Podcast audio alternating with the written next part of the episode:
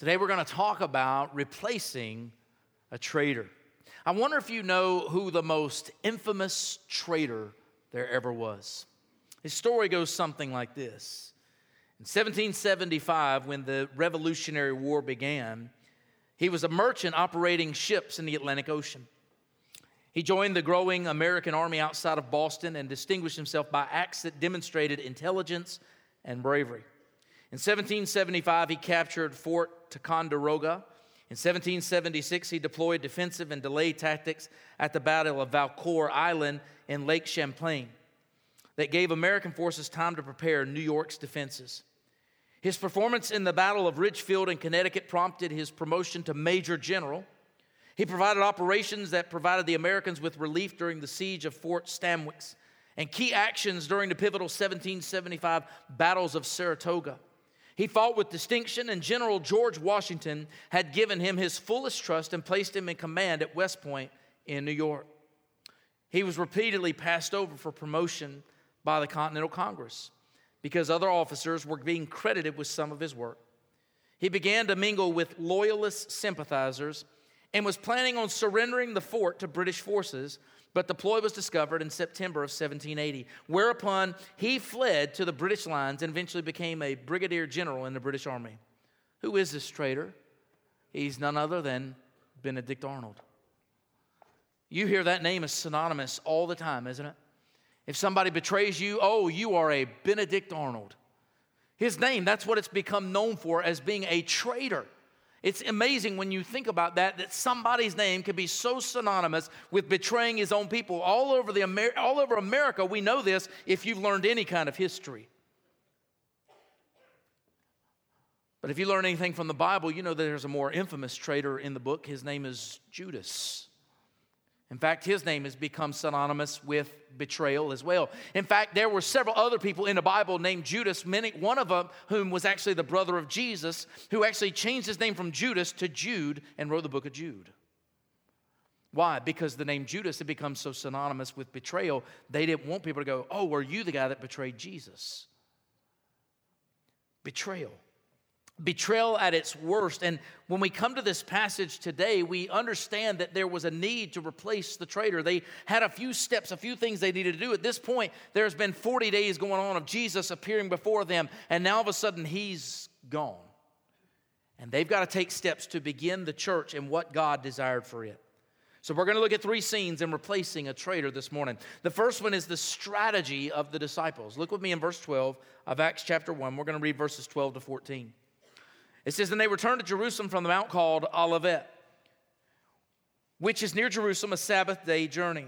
And when they had entered, they went in up into the upper room, and they were staying Peter, James, John, and Andrew, Philip and Thomas, Bartholomew and Matthew, James the son of Alphaeus, and Simon the Zealot, and Judas the son of James. These all continued with one accord in prayer and supplication with the women and Mary, the mother of Jesus, and with his brothers.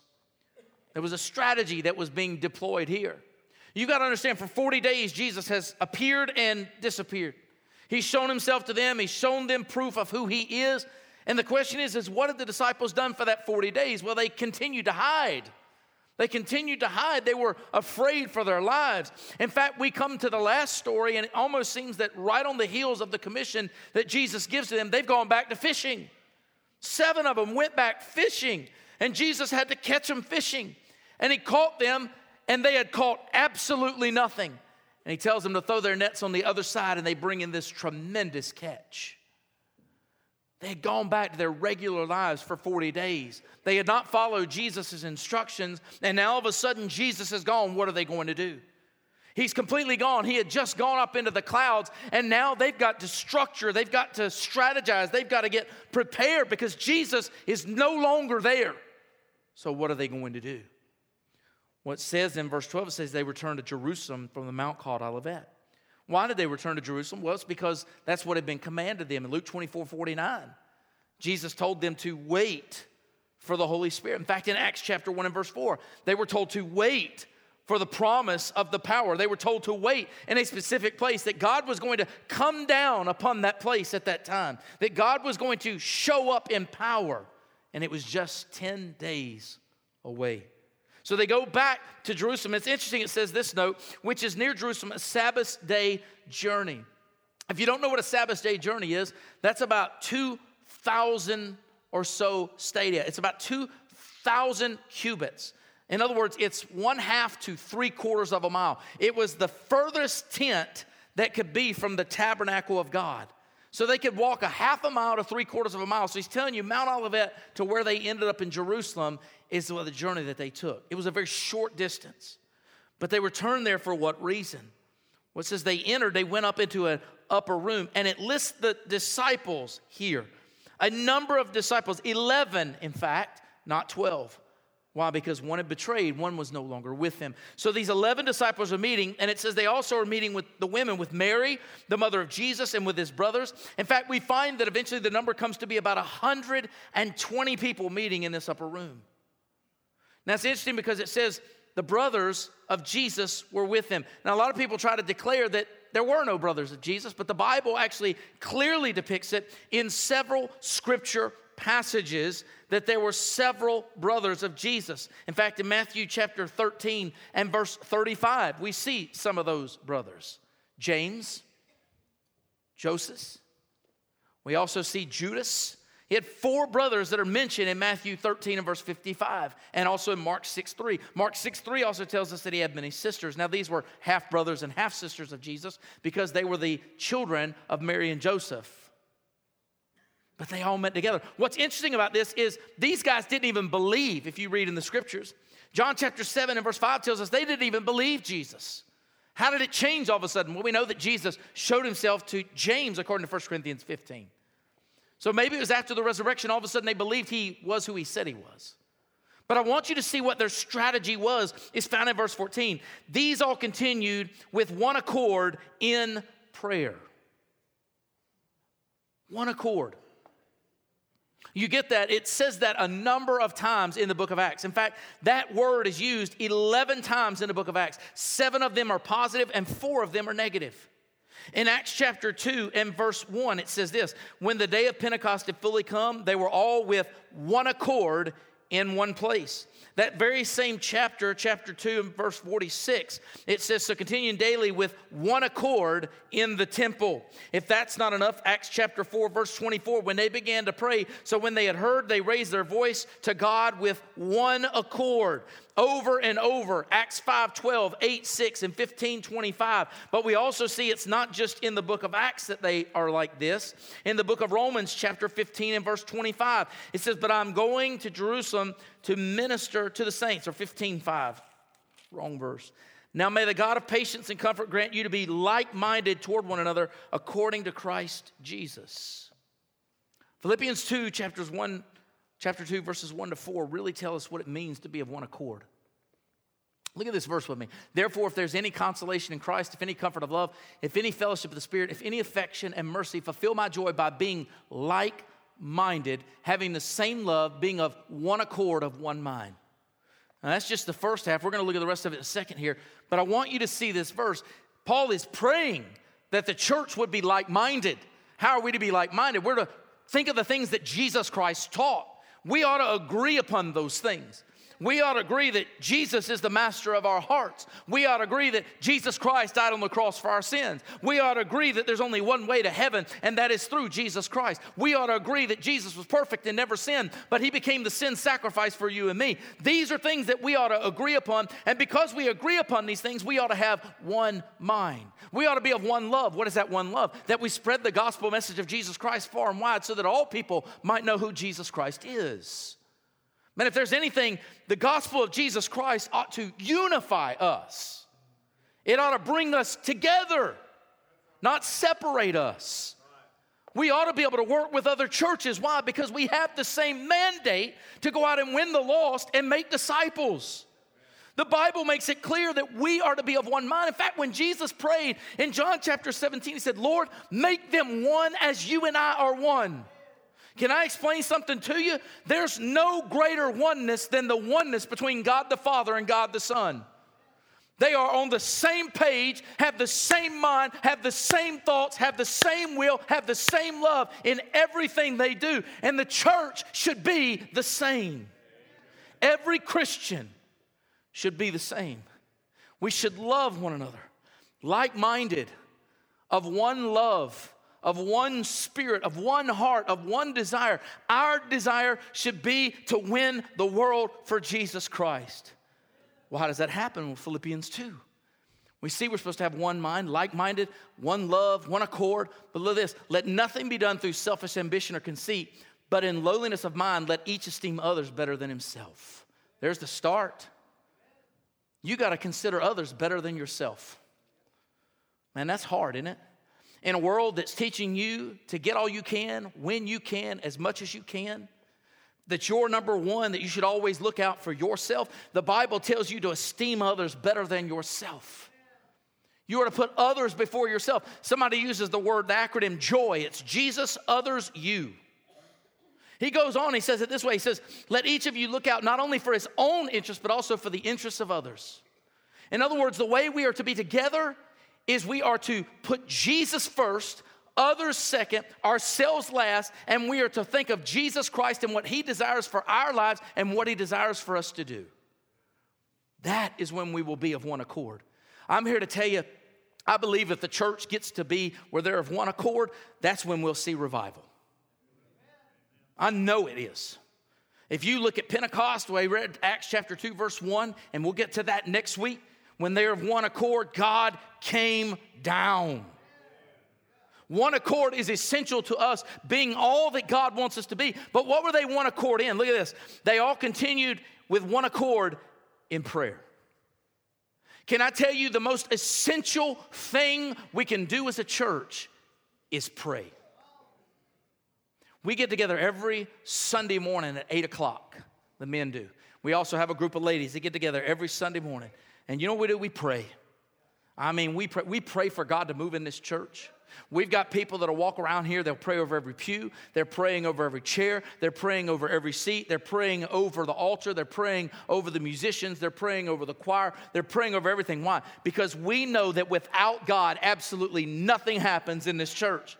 Can I tell you something? I could preach till I'm blue in my face, screaming and yelling and going all crazy. And if God's not here, he nothing will happen. God will not move. We need him, and that's why we pray. We seek his face, and then we do it with prayer. Why? Because the Bible tells us to. You know what's amazing is in Acts chapter two, verse forty-two, when the church finally got together, it says they continued steadfastly in prayer, in the apostles' doctrine and in prayer. In Acts chapter four, verses twenty-four to thirty-one, when the church was persecuted, they got together and they prayed. And they prayed for holy boldness, that God would not allow them to retreat. In fact, in Acts chapter six, when the deacons were appointed, it was so that the disciples could focus on the preaching of the word and prayer. In First Thessalonians, Paul tells us, chapter five, verse seventeen, pray without ceasing. Prayer is essential to the church. Jesus Christ said, I will call my house a house of prayer, not a house of preaching. Not a house of singing, not a house of anything else, a house of prayer. We've got to get to praying. In fact, I challenge you, we're doing something this week. Never done anything like this before. I was praying about it yesterday, and I said, I told my wife, I said, hey, I need you to make me a little graphics and help me out with something. I said, we're going to do something called seven for seven. Seven for seven. For seven days at seven o'clock at night, we're going to meet right here in the sanctuary, and we're going to pray for a movement of the Holy Spirit for the next seven days. You say, well, why are you doing that? They had ten days before Pentecost came.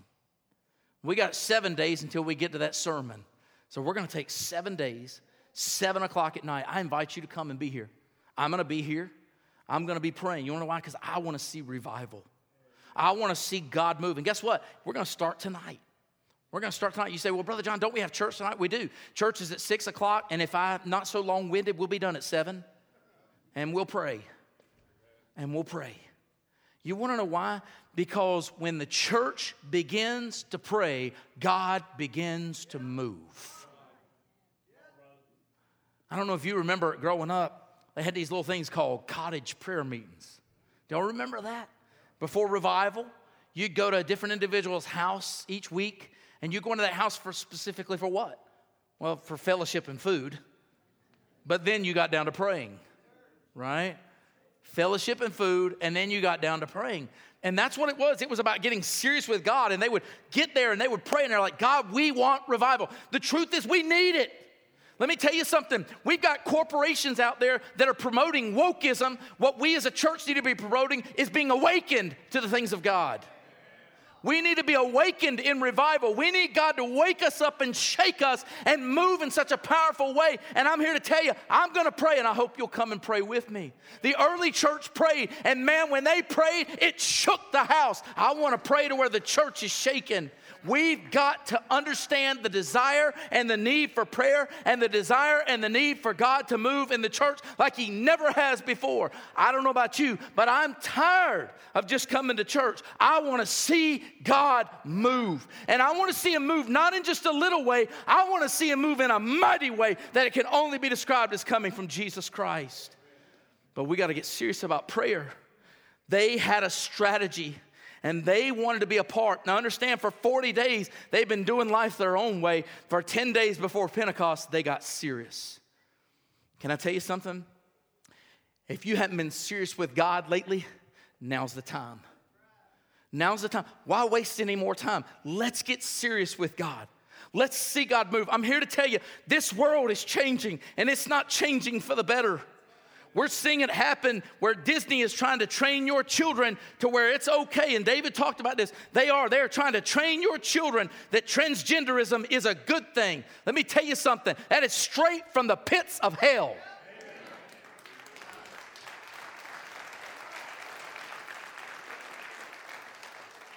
You say, well, Brother John, you just don't know. I, I do know. We had a young lady in our very first church. Young lady that I love, that little girl, her name was Destiny. She's still Destiny to me. And for some reason, they got a part of this agenda, and she was a tomboy. Can I tell you something, young ladies? It's okay for you to be a tomboy. That doesn't make you a boy. Okay? It is okay. Just because you may act a little bit more manly than other girls, it's okay. And young boys, even if you act a little bit sissier than most boys, it's okay. You're still a boy. It happens. Somebody's going to write me about calling somebody a sissy, but that's okay. Let me tell you something. If we don't stand up, this world is going to take our children down a path we don't long for. And let me tell you something. They've already indoctrinated them in a lot of things, and I'm here to tell you the generation that's being raised up loves socialism, and that's a scary thought.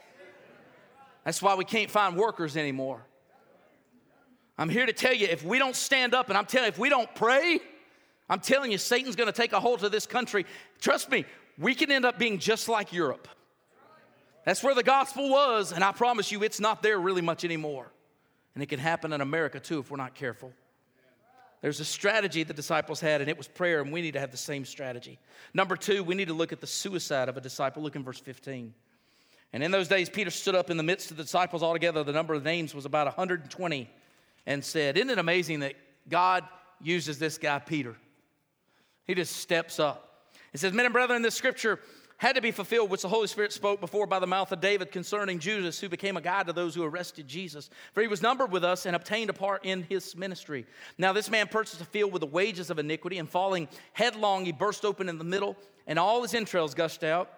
And it became known to all those dwelling in, the, in Jerusalem, so that the field is called in their own language Akeldama, that is, field of blood. For it is written in the book of Psalms, let his dwelling place be desolate, and let no one live in it, and let another take his office. Peter steps up at this point. Now, it's interesting because they've been expecting Peter to step up, even though Peter failed. Isn't it amazing that you can fail and God will still use you? God is never done with you. In fact, Peter was even told by Jesus Christ in Luke chapter twenty-two, verses thirty-one and thirty-two. He says he wants to sift you. Look at this. And the Lord said, Simon, Simon, indeed Satan has asked for you that he may sift you as wheat. But I have prayed for you that your faith should not fail. And when you've returned to me, strengthen your brethren. Isn't it amazing? Jesus knew he was going to fail. When you returned to me. When you return to me. Jesus knew that Peter would fail him. And yet he still looked at him as a foundation for the early church. And Peter steps up and says, men and brethren, we've got something we got to do. We've got a hole we've got to fill. Why? Because Scripture is being fulfilled, which the Holy Spirit spoke before. Isn't it amazing? Isaiah fifty-five eleven tells us that God's word will not go out void. It will go out and accomplish exactly what God intends for it to accomplish. And they understood that. And that's why when Peter preached, he knew that God was going to fulfill what he had promised. Isn't it amazing that the promises that God fulfills here are found in the book of Psalms that he speaks of, that there would be a traitor. In fact, in the book of Psalms, chapter forty-one and verse nine, it says this, "Even my own familiar friend in whom I trusted, who ate my bread, has lifted his heel against me." He's talking about Judas there. You're talking about David a thousand years before is writing about the betrayer in the Psalms, in the book of poetry, and he is declaring that there is going to be a familiar friend who is going to turn his back on the Messiah. If that's not enough, the book of Psalm chapter fifty-five, verse twelve through fifteen. For it is not an enemy, or verse fourteen, it is not an enemy who approaches me, then I could bear it, nor is it one who hates me, who has exalted himself against me, then I could hide from him. But it was you, a man my equal, my companion and my acquaintance. We took sweet counsel together and walked to the house of God in the throng. Can you imagine? Judas was a guy who walked with Jesus for three years. Three years. This same guy was one that Jesus sent out twice. He sent him out with the twelve and he sent him out with the seventy. This guy went out and he helped blind people to see. He helped sick people to get well. He made lame people to walk. He was able to cast out demons. He was able to do some amazing things. And yet there he was, walking with Jesus. He was the treasurer, mind you, the one who took care of the money. And he would be the one to betray his friend. In fact, isn't it amazing in the upper room when Jesus tells him that one would betray him? Several of them say, is it me, is it me, is it me? Nobody looks at Judas and goes, I bet you it's that guy. Not one. Because he was numbered with them. He walked with them. He did the things that they did. Can I tell you something? There are some Judases in the church today. You've been walking among us, but you don't have a relationship with Jesus Christ. You may even be serving in the church, but you don't have a relationship with Jesus. In fact, Matthew seven, I think Judas is very, one of the very ones he was speaking to. Lord, didn't I cast out demons in your name? And didn't I heal people in your name? And didn't I do this? And he says, depart from me, for I never knew you. Is he going to say that to you?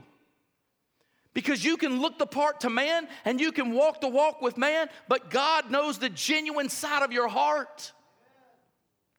I'm here to tell you today that there are going to be so many that stand before God one day, and he's going to say, depart from me, because they were just like Judas. You say, well, I've never betrayed the Lord. You betray him when you don't receive his precious gift that he died for you on the cross and paid for your sins and rose again that you might ever live for him. You betray him when you are not surrendered to him. You can claim him with your mouth, but if your walk and your life don't live it, stop speaking it.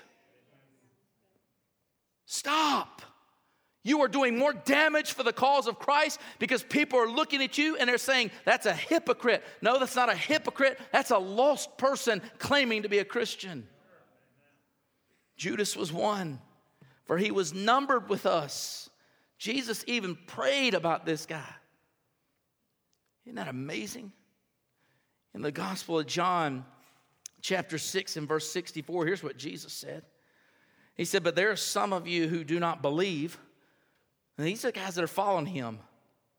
There's some of you who do not believe. For Jesus knew from the beginning who they were who did not believe and who would betray him. Verse seventy, seventy-one. Jesus answered them, did I not choose you, the twelve, and one of you is a devil? He spoke of Judas Iscariot, the son of Simon, who it was who would betray him, being one of the twelve. You know, Jesus even prayed about him in John seventeen and verse twelve. While I was with them in the world, I kept them in your name. Those whom you gave me, I kept. And none of them is lost except the son of perdition, that the scripture might be fulfilled. I mean, can you imagine this friend, this, this supposed guy who loved Jesus? And he walks up to Jesus with the guards behind him.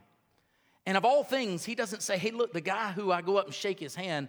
Hey, look, the guy who I go up and hug. He says, the guy whom I kiss. And he walks up to Jesus and he kisses him on the cheek. And Jesus looks at him and says, you betray me. He betrayed him with a kiss. with a sign of intimacy and great friendship. Can you imagine as Jesus is being arrested, the other disciples are, are trying to save him, but Judas is there because he has betrayed him, as the scripture said he would. Verse eighteen, it says, "Now this man purchased a field with the wages of iniquity, and falling headlong, he burst open in the middle, and all his entrails gushed out, and it became known to all those dwelling in Jerusalem, so that the field is called in their own language, Akeldama, that is the field of blood." You know, it's interesting because a lot of people say, well, wait a minute, didn't he hang himself? Well, if you flip over to Matthew twenty-seven, that's what it says. So a lot of people say, oh, well, this there's something that's got to be wrong about that, but I want you to listen to it for a second. Matthew twenty-seven, beginning verse three, "Then Judas, his betrayer, seeing that he had been condemned, was remorseful and brought back the thirty pieces of silver to the chief priests and elders." I want you to understand there's a huge difference between remorse and repentance. If you don't understand the difference, then you might want to figure that out. There are a lot of people that are remorseful because they got caught in their sin. There are others who are repentant because they know they've sinned. Verse four, saying, "I have sinned by betraying innocent blood." And they said, "What is that to us? You see to it." Then he threw down the piece of silver in the temple, departed, and went and hanged himself. Now, if you put Luke and Acts together, more than likely what happened is he goes out into a field and he does hang himself on a tree which overhangs a cliff. Eventually the branch snaps or the rope snaps and he falls headlong, busts open his entrails on a rock down below the cliff. That's where the field Akeldama comes from. It's a tree overhanging a cliff. Isn't that amazing? He fulfilled both. Luke gives us one detail in his gospel and then Acts gives us another detail. Matthew gives us the detail, I'm sorry, and then Luke gives us the detail in Acts. But you think about that.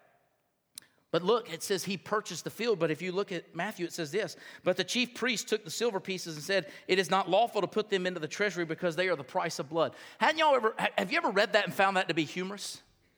They were willing to pay it out of the treasury, but then they couldn't put it back into the treasury. We can pay to kill somebody, but we can't accept money that was for killing somebody. So what do they do with the money? It says they, verse seven, "And they consulted together and bought with them the potter's field to bury strangers in. Therefore the field has been called the field of blood to this day." You realize that that's a fulfillment of Scripture as well? In the book of Zechariah, chapter eleven, verses twelve and thirteen, listen to how, look at how amazing Scripture can be. four hundred years, this is what was prophesied before. Verse twelve, "Then I said to them, if it is agreeable to you, give me the, my wages, if not, refrain. So they weighed out for my wages thirty pieces of silver." Look at verse thirteen. "And the Lord said to me, throw it to the potter. That princely price they settled me. So I took the thirty pieces of silver and threw them into the house of the Lord for the potter." Let me tell you something. That's not by accident. When God gives details in the Old Testament and they're fulfilled in the New Testament, that ought to wake us up. That ought to wake us up when we sit back and go, wow, you mean God had that kind of detail about his crucifixion? The answer is yes, and that means that guess what? He's Lord. He's who he said he is. He is the fulfillment of everything that was promised in the Old Testament, even right down to his betrayer betraying him. Verse twenty, it says, "For it is written in the book of Psalms, let his dwelling place be desolate, let no one live in it, and let another take his office." Both of those are from the book of Psalms, Psalm sixty-nine, twenty-five, and Psalm one oh nine, verse eight. But let's look at the selection of a disciple in verse twenty-one to twenty-six. "Therefore, of these men who have accompanied us all the time that the Lord Jesus went in and out among us, beginning from the baptism of John to the day that he was taken up from us, one of these must become a witness with us of his resurrection." And they proposed two, Joseph called Barsabbas, who is surnamed Justus, and Matthias. And they prayed and said, "You, O Lord, who know the hearts of all, show which of these two you have chosen to take part in this ministry and apostleship from which Judas by transgression fell, that he might go to his own place." And they cast their lots, and a lot fell on Matthias, and he was numbered with the eleven apostles. Now, I want you to understand this is because of fulfillment of what Jesus had spoken to them.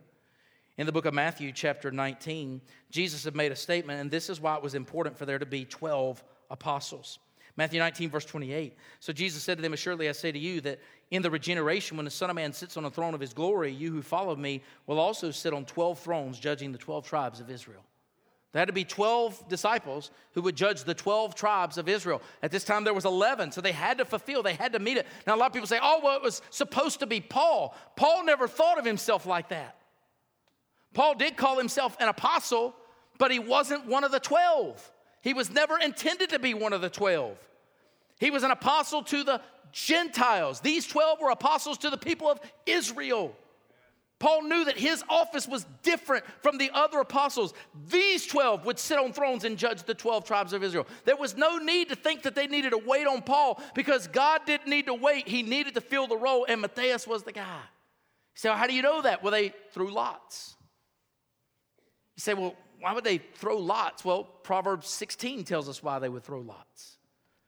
Proverbs sixteen tells us that the lot is in the hand of the Lord. Look at this. The lot is cast into the lap, but its every decision is from the Lord.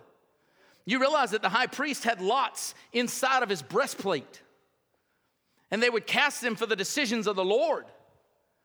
God made that decision. Now you say, well, wait, but didn't they have the Holy Spirit? Not yet, ten more days.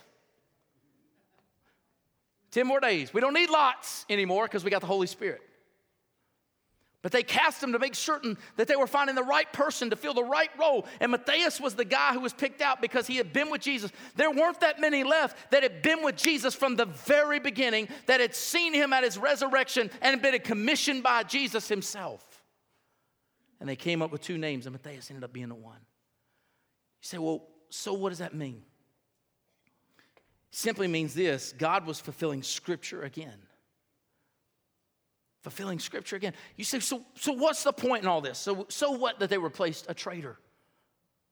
Well, the question I simply have for you this morning is, what strategy are you following? What strategy are you following? What strategy are you a part of?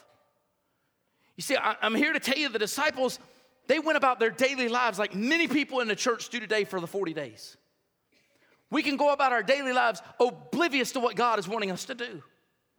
We can go about not being concerned about the things that are going on in the church, not being concerned about the things that are going on in the world, because we're just in our own little world, we're doing our own little thing, and, and we're fine because we've got our ticket and we're going to heaven. Can I tell you, that's not the right way to live. That's not the right way to live. We've got to have a strategy for reaching our community. We've got a message that needs to go out into all the world. And we got to have a strategy for that. Jesus already gave us the strategy in Acts one eight. He's already given us the strategy. If we're not going to reach our Jerusalem, how can we dare go out and try to reach Judea and Samaria? If we're not going to reach right in there, right in our own neighborhood where God has placed us, right there at our own jobs where God has given us a job, if we can't reach right into our own family that God has placed us in, if we can't reach into our Jerusalem, He's not going to ask you to do more.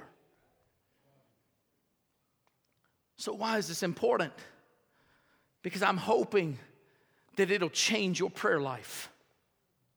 I'm hoping that it'll change the way we pray as a church.